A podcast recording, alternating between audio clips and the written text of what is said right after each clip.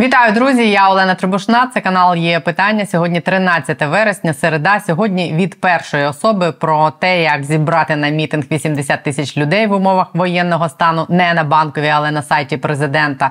Про те, що думають військові про назвемо це прояви несправедливості в час війни, і як там на фронті коментують розмови про можливі вибори, які періодично ведуться у високих кабінетах, а потім у змі. Про все це ми будемо говорити з самим автором рекордної петиції за негайне від відкриття статків політиків, яка набрала 83 тисячі підписів, на яку відреагував президент, під якою багато хто з вас підписався.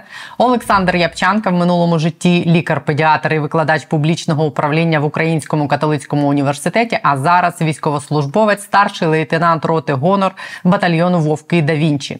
Зараз він на відновленні після вже третього за час вторгнення поранення, тому мав час поговорити про все це перед поверненням на фронт. Не забудьте підписатись підписатись на є питання і десь в процесі поставити вподобайку, щоб це побачило більше людей. Мені здається, це була відверта розмова про важливе, яку варто було б почути багатьом з наших співгромадян, і трошки по-іншому подивитись на те, як влаштована і працює політика і життя загалом, і яка наша роль в усьому, що відбувається з нами і з нашою країною. Олександр Ябчанка на є питання. Вітаю вас, Олександре, і вітаю вас з тим, що в умовах е, повної заборони на мітинги ви зібрали акцію протесту чисельністю 83 тисячі людей прямо на сайті офісу президента. У мене до вас таке питання: те, як відреагувало суспільство і влада на вашу петицію і на всю цю історію, щось нове сказало вам і про суспільство, і про владу, і про їх взаємовідносини під час війни. Е, вітаю. Я е, чергове переконався в тому, що живу в суспільстві, яке, по-перше, не готово толерувати несправедливість.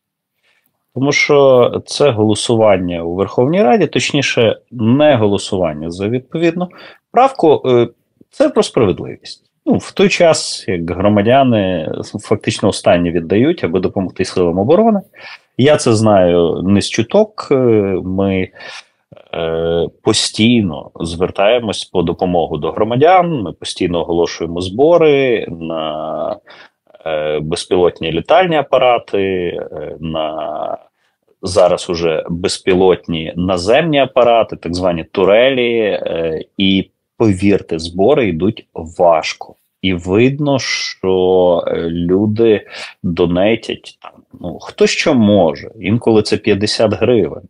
Але кожен такий донат вкрай важливий. Ну, хоча б навіть просто тому, що ти розумієш, що люди тебе підтримують. І тепер уявіть собі, в той час, коли люди, аби забезпечити сили оборони усім необхідним, віддають буквально останнє, депутати кажуть, не ваша справа, як змінились наші статки за час війни. Іншими словами, е, от як це бачить виборець, наприклад, я.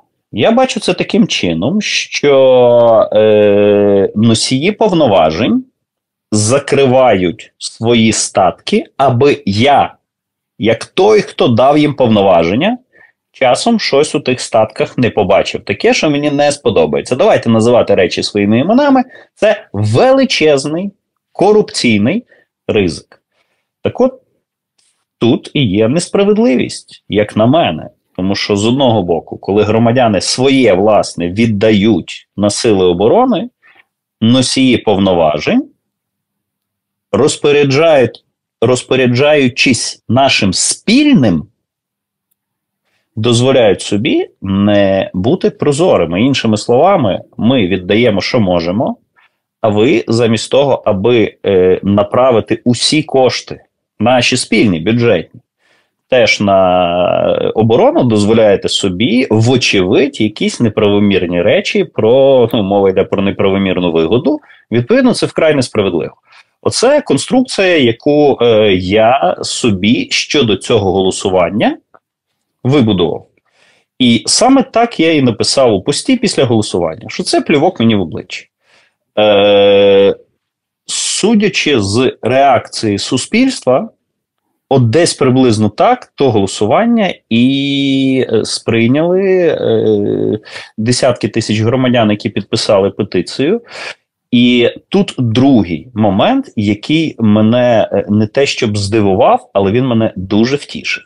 Це е, реакція на несправедливість. Тому що можна, вибачте, просто щось там написати гнівне у Фейсбуці. Е, Можна просто на кухні говорити, що депутати щось роблять не так. А можна взяти і зробити вчинок. Оце, власне, про те, що ви кажете е, про, ну, назвемо це акцією. так? Але е, чудово, що я живу в суспільстві, де є люди, які не просто підвищено реагують на несправедливість, а вони ще і діють, аби ту несправедливість аби з тою несправедливістю боротись. Ось ми і маємо 83 тисячі підписантів, і знаєте, дуже чудово, що ми живемо в країні, коли можна впливати на дії влади ось такими демократичними інструментами. Тому насправді я. Е, вітаю всіх е, з е, цією поза сумнівом, це перемога. Але зрозумійте, це не перемога там умовних нас над ними. Ні, це перемога здорового глузду, над е, якимось безумством. Е, відповідно, це перемога і тих, хто підписали петицію, і е, президента, який відреагував на підписання петиції. Тобто, я ще раз наголошую про відповідальність. І от за все, що відбувається в цій країні, це відповідальність моя персональна. Ні, не провина, тому що все ж провина за неголосування за відповідну правку на тих, хто не проголосував. Але відповідальність то моя, і відповідно, розуміючи, що це моя відповідальність, я щось з цього приводу роблю. От я дуже тішусь, що я живу в країні відповідальних громадян. Е, мене це теж дуже тішить, але е, ось яке у мене запитання е, про реакцію президента і про його участь в цьому і роль. А фактично там 83 тисячі людей це багато в межах там сайту президента. Це в межах тих людей, які підписали петицію. Це було багато в межах там майдану, якби зараз були мирні часи. Але більшість людей сприйняло оцей його виступ, коли він вийшов і сказав: повертаю законопроект, негайно переголосував проголосувати і відкрити декларації. Багато хто сприйняв це як те, що Зеленський виступив знову в ролі такого арбітра, батька нації, навів е, порядок і встановив справедливість в нашому і так достатньо патерналістському суспільстві. Це для нього було ще одне таке. Вікно можливостей, поки проявити себе, от саме таким чином. Вам не здається, що ми йому в цьому підіграли, і це для суспільства недобре? Ну, ви знаєте, е, можна е, вибудувати різні конструкції е, в цій ситуації, але я от конструкцію побудови держави собі уявляю таку. Отже, є влада в державі, і ця влада це народ. Джерелом влади в Україні є народ. Це ж ну, базова історія, вірно? Але. Е, так. Ні, так я про практику. Я ж, власне, про практику і кажу. Тому що ми чомусь розділяємо теорію, що джерелом влади є ми, тобто громадянин, який делегує свої повноваження. Тобто, владу ми делегуємо на тих, кому довіряємо. І звідси моє, ну, мій наступний крок. Якщо джерелом влади є ми, і ми делегуємо владу тим, ким ми не задоволені, ну, все ж давайте уважніше ставитись до свого вибору. Тепер друге. Стосовно е, того, як виглядає ось саме ця ситуація. Ну от Для мене ця ситуація виглядає таким чином є носії повноважень. Нагадаю, в нас парламентсько-президентська республіка. Тобто ми делегуємо повноваження парламенту, і парламент є, ну, назвемо так, е, парламент є все ж носієм найбільших повноважень. Так? Давайте так це назвемо. Ну, Ми парламентсько-президентська республіка, вірно? Далі ми обираємо і президента, делегуємо йому теж повноваження, і, власне, він має балансувати повноваження парламенту. І е, тепер до цієї ситуації. Отже, є парламент, якому ми делегували повноваження. Парламент ухвалює рішення, яким ми, виборці, не задоволені. Ми звертаємось до президента, який має інструмент впливу на парламент. Він гарант Конституції. Відповідно, в нас А. Звернення до президента, Б. Претензії до парламенту. Що відбувається далі? Президент користується своїм правом вето, тепер м'яч на стороні парламенту. Відповідно, от в моїх очах, в моїй голові, картина світу виглядає саме так. Звісно, можна багато говорити про те, що у нас це працює, на жаль, по-інакшому. Але воно так працює з початку 90-х. Е, Коли президент і його адміністрація, зараз це офіс, власне, впливають на оцей баланс влади. Тому е, одразу випереджаючи наступне запитання: яка роль Офісу президента в е, голосуванні чи не голосуванні? Я знову ж хочу наголосити на тому, що Офіс ми не обираємо, ми обираємо парламент.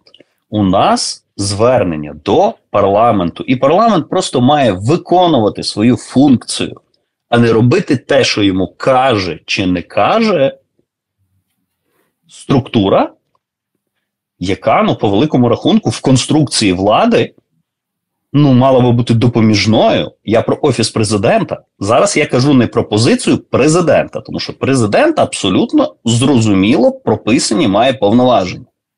Але впливи офісу на парламент це вже, вибачте, питання до тох, до тих депутатів, які на ці впливи реагують. Ну, це ж от, от, от те, що я зараз розповів. От скажіть, будь ласка, це ж ну базові зрозумілі речі, правильно ж? Е, да, я думаю, те, що ви зробили з цією петицією, і так як все це відбулося, це якраз е, от була демонстрація того, як все має працювати вплив суспільства на все це і на те, щоб відновити. Так, як це має бути, так як ви щойно проговорили, що воно має працювати ось так, а так, не дивіться, ну, там вказівки з офісу президента і зробити так, як це вони хочуть. Так воно ж працює. Ну окей, ось ми маємо прецедент, коли працює. Так, працювало так. Так це і насправді це ж не є унікальний прецедент. Ну, подивіться, зрештою, подивіться на нашу історію. Ну, е, за три десятки років українське суспільство неодноразово доводило, що носієм повноважень в цій країні є саме громадянин. Вибачте, два майдани, які завершились вимогою суспільства скільки е, прецедентів ми маємо. Ну просто давайте ці прецеденти робити частіше, а найголовніше, давайте розуміти ці базові речі. Просто в чому є проблема?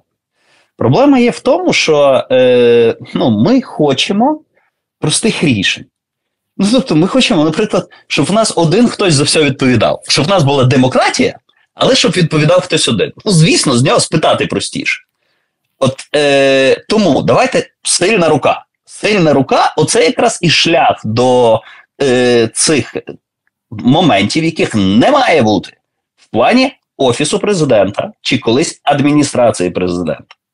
От насправді давайте собі усвідомимо, що відповідальність за ці дисбаланси на нас. Ну ми ж самі обираємо владу і очікуємо від влади Саме ось цих моментів, що ага, в нас буде сильний президент, сильний офіс, і от будемо там питати. Ну, дивіться, по-перше, і разом з тим ми хочемо парламентсько-президентську республіку. Ну, так не буває. Давайте визначатись або або. Це перше. Друге, якщо ми покладаємо надочікування на одну людину, Ну от на е, зрештою голосування в парламенті. Не секрет, що депутати з е, президентської е, партії, власне, в переважній більшості обирались саме тому, що вони йшли е, в президентській е, партії. Ну, зачекайте, якщо ми обираємо знову ж тих, кому делегувати повноваження, тому що це люди ось цього от, хто від кого ми очікуємо вирішення всіх наших проблем, ну чи не здається вам, що це не до кінця доросла позиція? Тому що все ж, якщо ми кажемо, що у нас парламентсько-президентська республіка, давайте уважніше обирати парламентарів. І от коли на цьому місці, коли я кажу уважніше обирати парламентарів, мені закидають, що так що за ними треба слідкувати впродовж всієї їхньої каденції, записувати, хто що робить, а там чорт ногу зломить. Ні. Е, Дивіться, є е, люди, які цим займаються вже не перший рік. Наприклад, є рух чесно. Рух чесно моніторить роботу депутатів і Верховної Ради, і місцевих рад. Ну невже складно просто от час до часу цікавитись, а що там відбувається?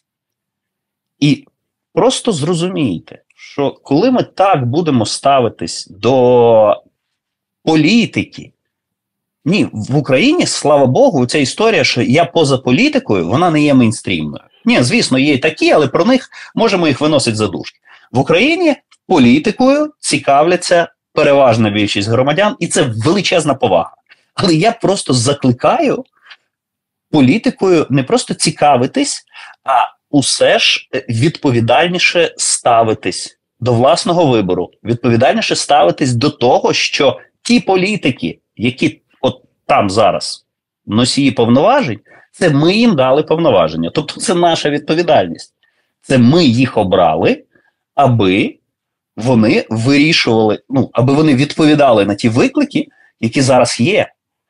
І е, от коли ми так будемо дивитись на речі, я переконаний, що і ті дисбаланси, які в нас зараз є в гілках влади,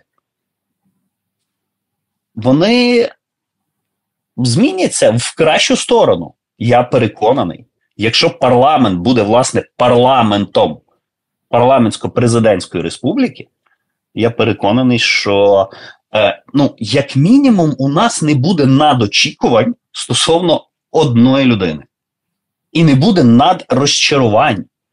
Тому що, ну дивіться, впродовж нашої історії це, знаєте, е, закоханості і розчарування. Ну, давайте все ж доросліше ставитись до нашої держави і до того, як в нашій державі відбувається прийняття рішень. Просто е, ідеальна, мені здається, ілюстрація до того, що всі повноваження сконцентровані в руках однієї людини, і на одну людину всі покладаються в своїх сподіваннях на е, перемогу, на зміни. Це оця дискусія про те, хто відповідальний за корупцію під час війни е, зараз, і це президент. І кількість людей, які так вважають, приблизно дорівнює кількості людей, які безумовно підтримують президента. Це багато в чому одні ті самі люди. Так. Так, я про це. Тобто, зрозумійте, в нас величезні очікування. Ні, от стосовно діяльності президента, я е, просто розлого е, це на це питання відповів е, в одному з інтерв'ю. Да, бігусом. Я, Вони питали: а як ти ставишся? Я можу просто повторити. Ну, дивіться, от президент функція. Так? От як функція, я, як військовослужбовець, який А має озброєння іноземне, е, Б. Має забезпечення е, окей, недостатнє, але недостатнє з об'єктивних причин. Третє, Україна має підтримку цивілізованого світу. Ну, як я можу до цього ставитись? Я задоволений роботою. Ось е, роботою президента. Але у мене питання: а що в офісі президента робить пан Татаров, який казав, що ми самі собі стріляли в потилицю на Майдані. А, Чи вибачте, де в Конституції написано роль голови Офісу президента, якого називають там чи не одним з найвпливовіших е, людей в державі? Ну, а це, вибачте, як? Ну, це коли просто нагадайте, коли ми обирали е, голову офісу. Ну, згодьтесь, це дисбаланси. Тобто, у мене тут є питання: до чого я веду? Я не вибудовую собі якихось ну, ілюзій і не маю е, надочікувань стосовно е, президента. Я розумію, як влаштована ця структура. Я розумію, за що відповідає президент. Є речі, за які я президенту ну, можу подякувати. Є речі, стосовно яких у мене ну, запитання. Відповідно, е, дивіться, просто от в тій конструкції, яку я описав, там немає жодної, знаєте, я це називаю магічне мислення. От от, от він класний, це вперше я це побачив стосовно Ющенка. От класний, все буде добре. І я вам відверто скажу, що це я зараз описую ну, про свої думки на помаранчевій революції. А потім хоп, він вроді вже не такий класний і нічого не працює. Це магічне мислення. Ну, але все ж державна політика е, е, це більше про прагматизм. Так давайте ну, давайте бути прагматиками в політиці, а не романтиками. Ну тому що ми романтизуємо, а потім ми розчаровуємось. Е, просто ми це робимо уже десятки років. Е, це досить ну, все ж дивна практика. Я щиро сподіваюся, що це в нас, знаєте, такі хвороби росту. От я як педіатр вам скажу, що ну, діти вони дещо та, вони дещо переростають. От я щиро сподіваюся, що знаєте, перші е, 30 е, там, 32 рочки в житті держави вони найважчі. Далі, сподіваюсь, буде легше. Це як у чоловіків е, перші 40 років е, юнацтва проходять особливо складно. Так, так, по собі скажу. Ви ви праві, перші 40 років жах якийсь, потім трошки легше. так. А Вам ще, до речі, з офісу президента не дзвонили? Ні. Ні. І я насправді це був би супер дивний дзвінок. Я ну от супер дивний. Ну, типу, добрий день, ми з офісу президента. Ні, окей, я я ж, типу, про що? Якщо е, ну, президент от, щось хоче сказати ну, от стосовно петиції мені, ну окей, е, е, і це передає його служба. Ну, от ми з офісу вам передаємо це то повідомлення. Ні, окей, ну норм, цілком більше того, я кажу, так, дякую. Ну, Вочевидь, це ж дискусія, правильно, з інституцією. Але якщо мені позвонять з офісу і скажуть: дивись, ти то говори, а то не говори, я дуже здивуюсь. Ну просто самі побудові е, розмови, тому що е, ну, в принципі, е, в конструкції, коли суверен, тобто самий главний, це народ, а це ну, конструкція, починаючи з 18 століття. Е, вона ключова в тому світі, який ми називаємо цивілізованим, а в Україні підтвердження цієї конструкції, воно от от прям в Конституції чорним по білому джерело влади. І оце ж уявіть, що звідки б не дзвонили? Окей, ну припустимо, з Верховної Ради чи якийсь депутат. Ну тобто люди з повноваженням. От уявіть, дзвонять і кажуть: от ти тут говори, тут не говори. Ну, це в моєму розумінні. Ну, е, що завгодно. От в моєму розумінні це супер дивна конструкція, тому що вона е, е, суперечить тій конструкції держави, в якій я живу. Тому що ну, все ж делегую повноваження я. Якщо я делегую повноваження, то я ті повноваження делегую, щоб проблеми вирішувати, щоб щоб е, от викликам, які зараз стоять перед нами, щоб ми відповідали цим викликам. В нас війна і все таке інше. А де в тій конструкції говоріння мені, що мені говорити, що не говорити? Е, Ні, знову ж, якщо мої розмови мають мої це умовно, будь-чиї мають ознаки порушення закону, ну, тоді мені немає дзвонити ніхто ні з яких ну, там офісів чи чи Верховної Ради, тоді просто є правоохоронні органи, які діють за протоколом. А оце от дзвонить, казати, ти це говори, ти це не говори, ти так говори, так не говори. Це ну конструкція, яка суперечить тому світу, в якому я живу. Я розумію, що е, досить складно е, от собі е, усвідомити, що е, от може працювати державна, е, може працювати держава так, як воно написано в Конституції. Але мені навпаки дивно, що воно написано одне, а працює по-іншому. От я виходжу з цього. Тобто, бачите, є ну, е, різні концепції дивності. Для когось дивно те, що я кажу, тому що а, ну, вірить в не знаю, в чудеса. І разом з тим це говорять люди, які якраз мають ото магічне мислення, що давайте виберемо одного класного, все у нас буде добре. І тут питання: то в кого магічне мислення? В мене, який вірить в те, що написано в наших е, документах, вибачте, конституції і законах, чи в того, хто е, думає, що давайте виберемо от, е, е, класну людину, і він вирішить всі проблеми. Е, ну, хто з нас дивніший? Треба треба наближати ці два світогляди. Так, я я би хотів наближати світогляд в голові до того, що написано в Конституції. Ну, направду. Ну, Конституція в, в, в нас е, саме така, про яку колись мріяли, вибачте, е, філософи просвітництва. Коли дійсно сувереном є народ. От народ, ми суверен.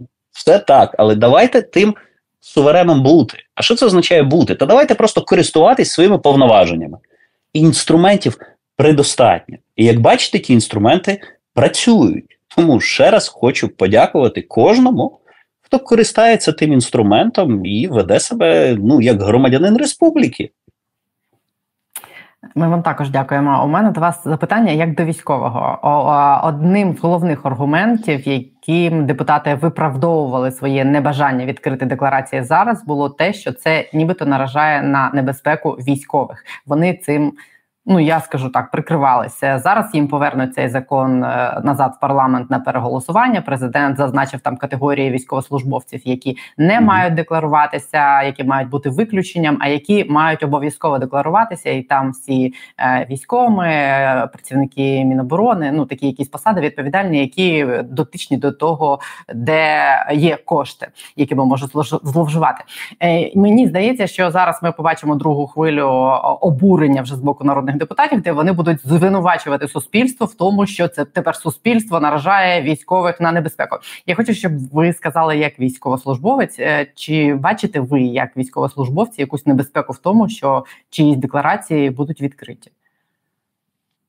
Ну, власне, якраз та небезпека, яка могла би бути стосовно відкриття декларацій певних категорій громадян. Наприклад, категорія громадян, які безпосередньо зараз захищають батьківщину.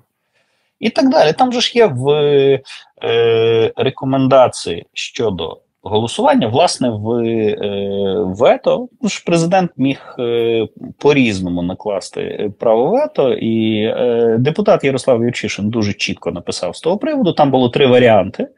І президент обрав власне варіант третій. Це, власне, той варіант, який, е, про який йшлося у петиції. Отже, от там, де є небезпека стосовно декларацій, це враховано в законопроекті. От депутати можуть саме це і підтримати, і е, небезпека буде відповідно ну, знівельована, власне, в Е, цьому питанні. Але е, коли, е, ну, наприклад, депутат Тищенко каже, що декларації будуть закриті, але якщо ви хочете, ви їх собі відкрити, а якщо не хочете, не відкривайте, щоб ця інформація не потрапила до ФСБ. У мене питання, пане Тищенко, кому ви потрібні? Ну, от ви серйозно от про ФСБ буде з вами полювати через вашу декларацію? Чи ви хочете, щоб ну, ми повірили в те, що ви дійсно так думаєте? Ні, бо якщо ви дійсно так думаєте, то. Ну, То, то ви... місце в парламенті. Ви, ви ви, тоді ну, супер дивна людина. Ну, от правда? З високою долею ймовірності, мені все ж здається, що пан Тищенко, говорячи оце про ФСБ, е, просто шукав якийсь аргумент і придумав аргумент не найкращий. Е, І, ну, зрештою, подивіться, як реагує суспільство на ці аргументи. Тепер щодо небезпеки. Ну, правда, е, трошки некоректно е, ховати свої статки. Е, ви ж маєте доступ до нашого спільного.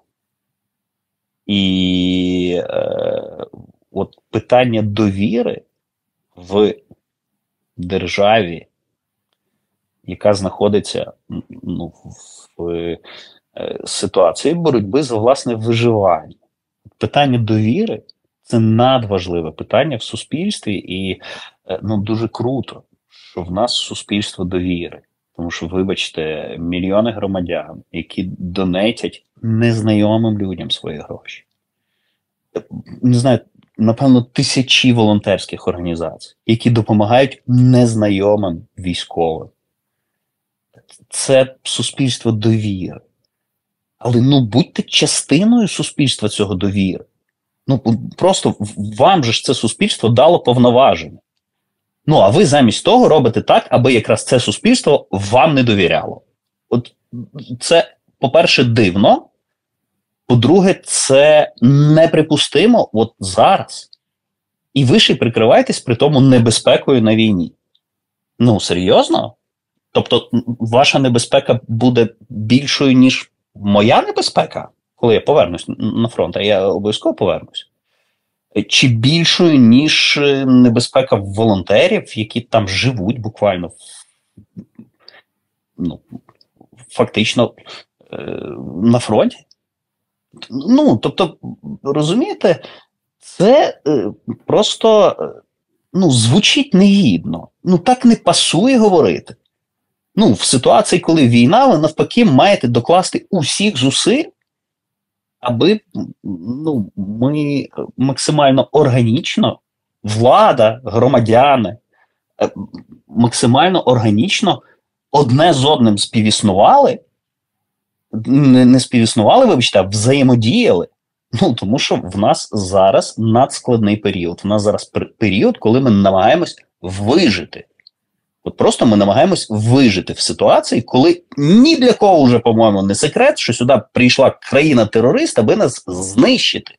Ну просто знищити нас як державу. От в цій ситуації давайте будемо чубитись, тому що а, ви вирішили не показувати свої статки. Ну, давайте так не робити. Ну, це це, ну, це негідно, правда. Ну насправді мені здається, все достатньо цинічно. І аргумент цей вони витягли цинічно, тому що ви уявляєте собі, що буде от через три місяці, коли від ну умовні три місяці, коли відкриють ці декларації. Я пам'ятаю, в 16-му році, коли їх відкрили вперше, е, видання нове время вийшло тоді з обкладинкою, на якій великими літерами над купою золота було написано жлоби. Саме так вони описали те, що побачили люди в тих деклараціях. Ті ікони, мощі, святи купи золота, ну золото, готівки там, шуби і все оце. Якщо зараз під час війни через три місяці суспільство побачить щось uh-huh. подібне в цих відкритих деклараціях, ви уявляєте це цунамі? Так, тоді суспільство подивиться на себе в зеркало. Каже: дивіться, ось наші представники у владі. Тільки ну, в них щось Знову ж е, виходжу з тої задачі. Ну тобто, умова задачі була саме така, що якщо суспільство побачить те, що побачило в 2016 році, так я саме на це рефлексую. Так от, якщо суспільство що б суспільство не побачило в деклараціях депутатів, потрібно собі усвідомити, що це віддзеркалення нас. От якщо воно буде таким, ну вибачте, от так ми віддзеркалюємось зараз. Ну це ж ми їх обрали. Ще раз, це наша відповідальність. До чого я веду? Е, Давайте не вважати суспільство, е, ну, знаєте, такою дитиною, яку треба берегти від стресу, щоб часом суспільство не побачило, що народні депутати е, ведуть себе ну, якось не так, як би очікувало суспільство. Ні, давайте от, дивитись правді в очі. От народні депутати, яких ми обрали, це от вони зараз такі. І оця історія, я за них не голосував. Якщо ви не голосували на парламентських виборах, ну от просто це було ваше свідоме рішення. Ну, вибачте, в моїй системі координат ви взагалі не маєте морального права. От взагалі не маєте морального права, якщо, звісно, на то не було якісь об'єктивні причини. А просто це було ваше рішення. Я за них не голосую ні за кого. Так от, якщо ви не голосуєте ні за кого, то в моєму розумінні ви не маєте морального права щось критикувати на предмет того, що не ті депутати. Тому що депутати ті, яких обрали без вас. Ті, хто пішов голосувати. Абсолютно правильно. Мають моральне право висловлюватись ті, хто здійснили громадянську дію. Тобто пішли і такі обрали. Знову ж це в моїй системі координат, тому що е, ну, ми відповідальні за те, що відбувається в нас в державі. А якщо ми з себе знімаємо цю відповідальність, ну годі тоді жалітись, що щось нам не так.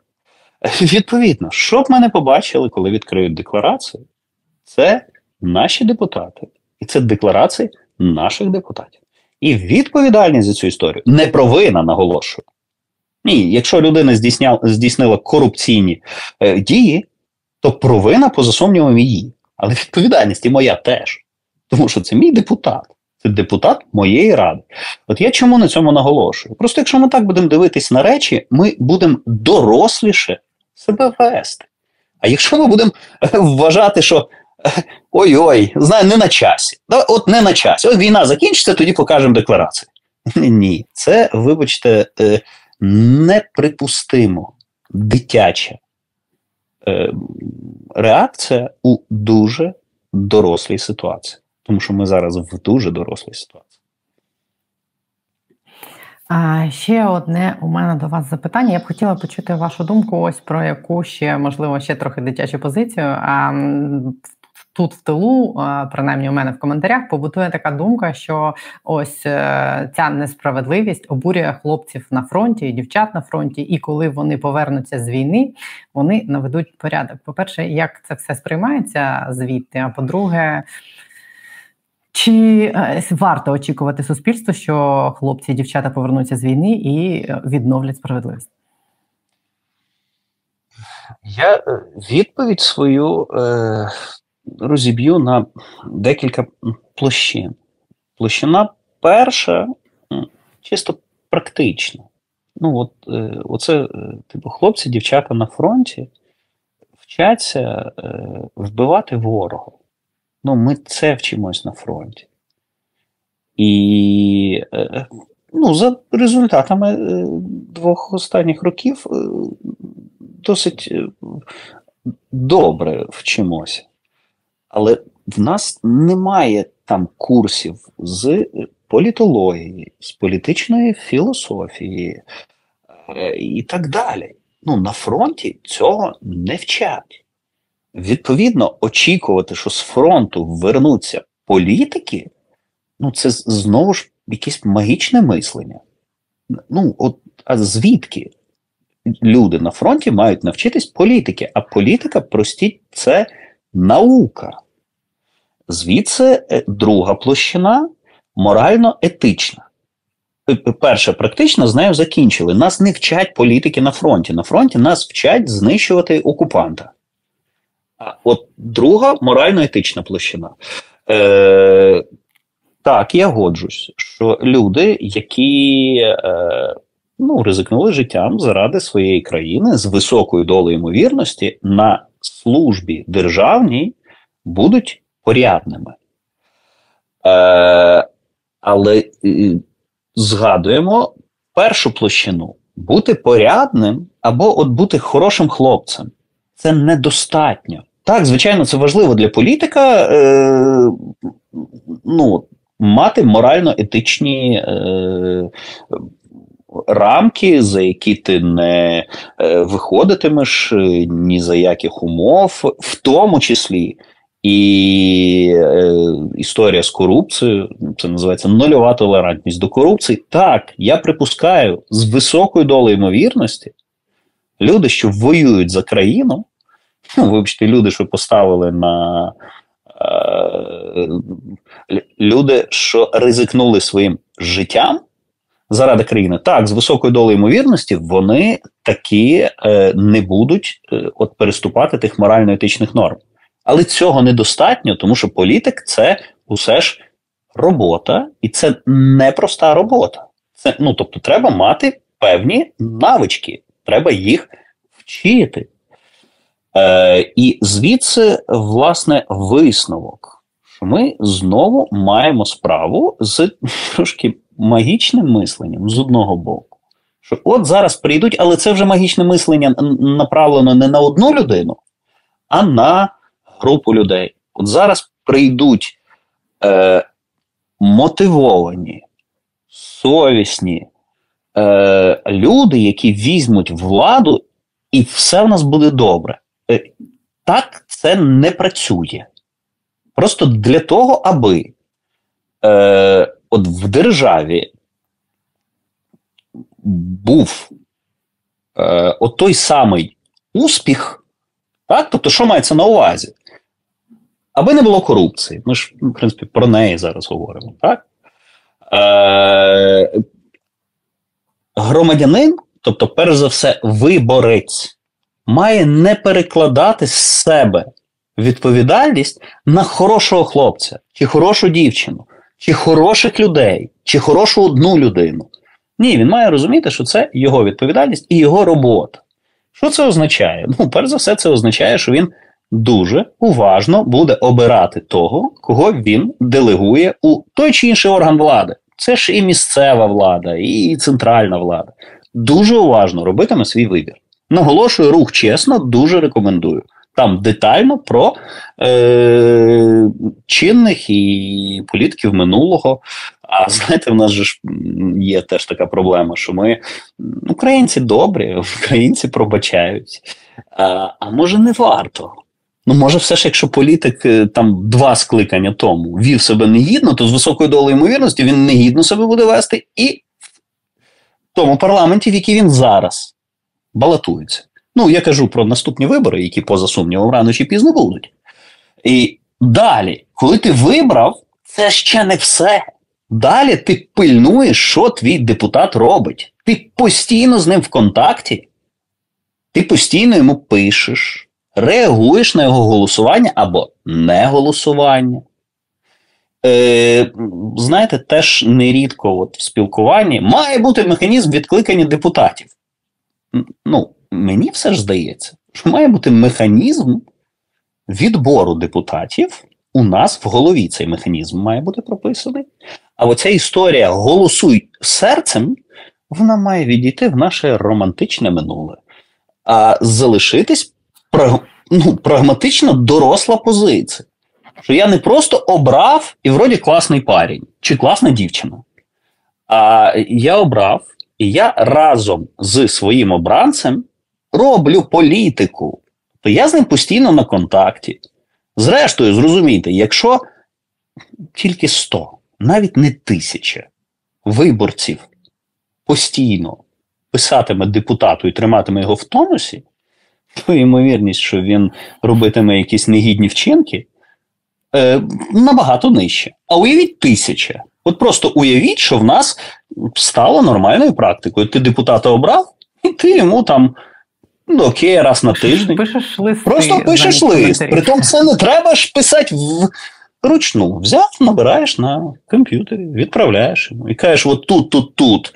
Е, я вам дякую за голосування, а от тут ви, як мій представник у Верховній Раді, поступили так, як я би не вчинив. Не забувайте, будь ласка, що це я вас туди делегував. І от уявіть, що депутат кожен тиждень отримує тисячу листів від виборців. От з такими от текстиками. Але це не має бути умовний копіпейст. Ти дійсно маєш за цим слідкувати. Тому що зрозуміти, ніколи хорошу справу не можна зімітувати. Воно все одно перетвориться на карикатуру. Тому ну, не можна демократію Е, от раз зробив демократію, і воно вже працює. Ні, це так не працює. Демократія це щоденна робота. Тому, якщо ми хочемо жити в демократичному суспільстві, то нам треба ну не просто от раз напружитись, щось зробити, і все буде добре. Ні. Нам треба постійно працювати над тим, аби жити в демократичному суспільстві. От відверто, ви думаєте, що ми не побачимо в наступному парламенті умовного Колю Тищенко чи умовного Шуфрича, якщо їх е, там не запхнуть якісь красиві і правильно сконструйовані списки і подадуть все в якісь красиві обгорці ще раз? Якби був впевнений в цьому, то я би зараз, ото все, що я говорив, я б не говорив. Тому що ми б зараз жили якраз в тому суспільстві, про яке зараз я кажу. Ну, Тому що в тому суспільстві, про яке я кажу, ну, Колю Тищенка ну, не вибрали. І перший раз. Ну, то власне. Останнє у мене до вас запитання про це, щоб поставити крапку про вибори рано чи пізно будуть. Ця тема періодично спливає, і а, я так розумію пропускаю, що влада можливо хотіла б їх провести зараз, поки рейтинги дозволяють, бо там далі невідомо ще як воно буде, е, якщо раптом до цього дійде. Мені здається, що ключове питання тут якраз те, як це бачать на фронті, як до цього в принципі ставляться військові, бо це стосується їх участі чи не участі у виборах в будь-якій формі, і в праві висуватися, і в можливостях голосувати. Чи якось цю тему ви обговорювали там з товаришами? Що про це думають на фронті? Ну, ви знаєте, я скажу все ж таки, що є навіть ще дещо важливіше, ніж те, що думають на фронті. От, на мою думку, я це, це, це ще раз кажу, все, що сьогодні я говорив, це моя суб'єктивна думка. Так от мені здається, що є дещо ще навіть важливіше. І це важливіше це закон. Ну, от ми не можемо проводити вибори в, в під час воєнного стану. Ну і е, це перша площина, знову ж відповім на це питання в декількох площинах. Перша площина чисто юридична. Ну, а ставитись до закону е, так, що от ми закон виконуємо, коли це е, вигідно, а коли не вигідно, то закон можна обійти, бо ну, такі часи. Я проти, тому що все ж таки, ні, то не все ж таки, а закон він або закон, е, або е, це, знаєте, такий собі е, варіант використовувати в власних політичних інтересах те, що написано в законі. Ну, згодьтесь, це різна дуже концепція, правильно? Тепер друга площина, чисто практична. Ну, а як політичний процес в демократичній республіці це е, рівний доступ, е, в тому числі і до мас-медіа. Ну, окей, а як е, ну, тобто, от буде період передвиборчої агітації?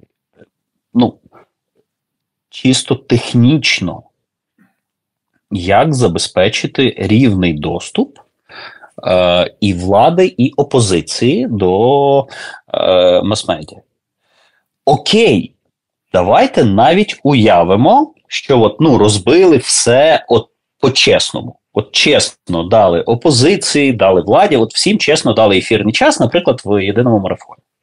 А тепер третя сторона. Е, Перша була юридична, друга практична, а третя ну, я навіть не знаю, практично етична, чи ну, третя стосується війни. Я зараз поясню про що мова.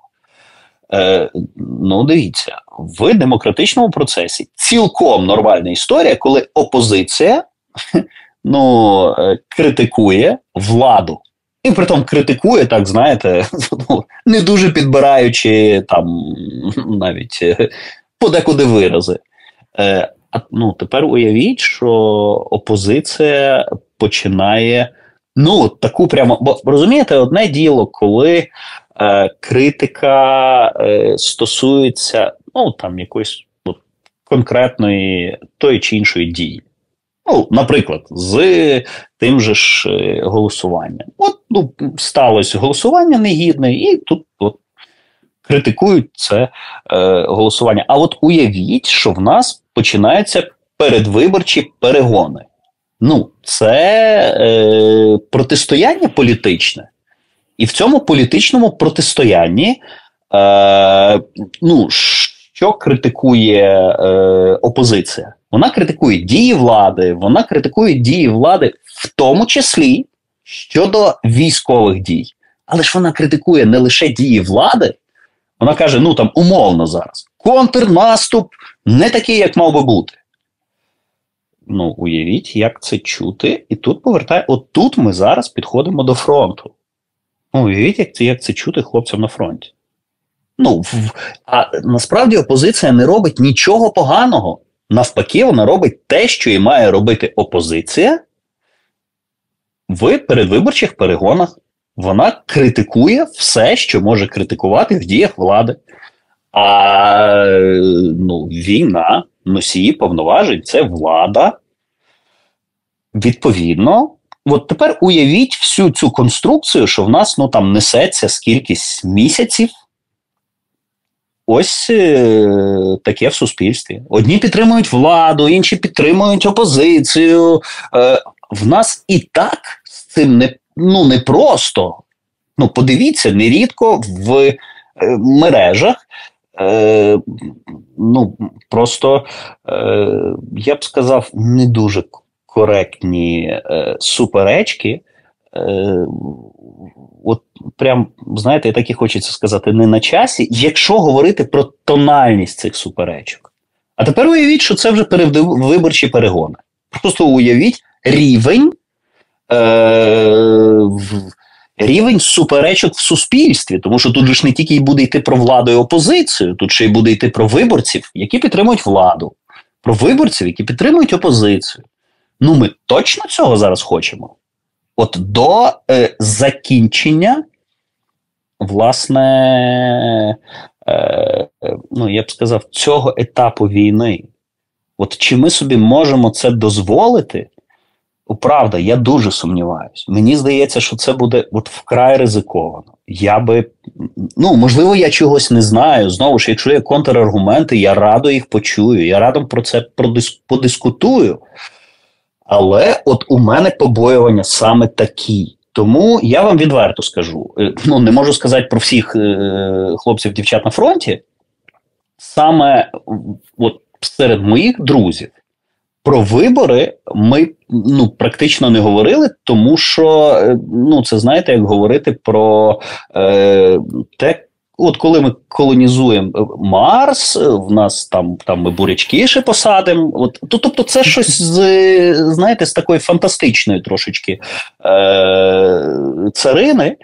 Е, от ми про це не говорили, е, і не говорили ми про це саме з цієї причини. Тому що коли десь була дискусія, там ой, слухай, щось там вибори, в смислі вибори, пацани, військовий стан.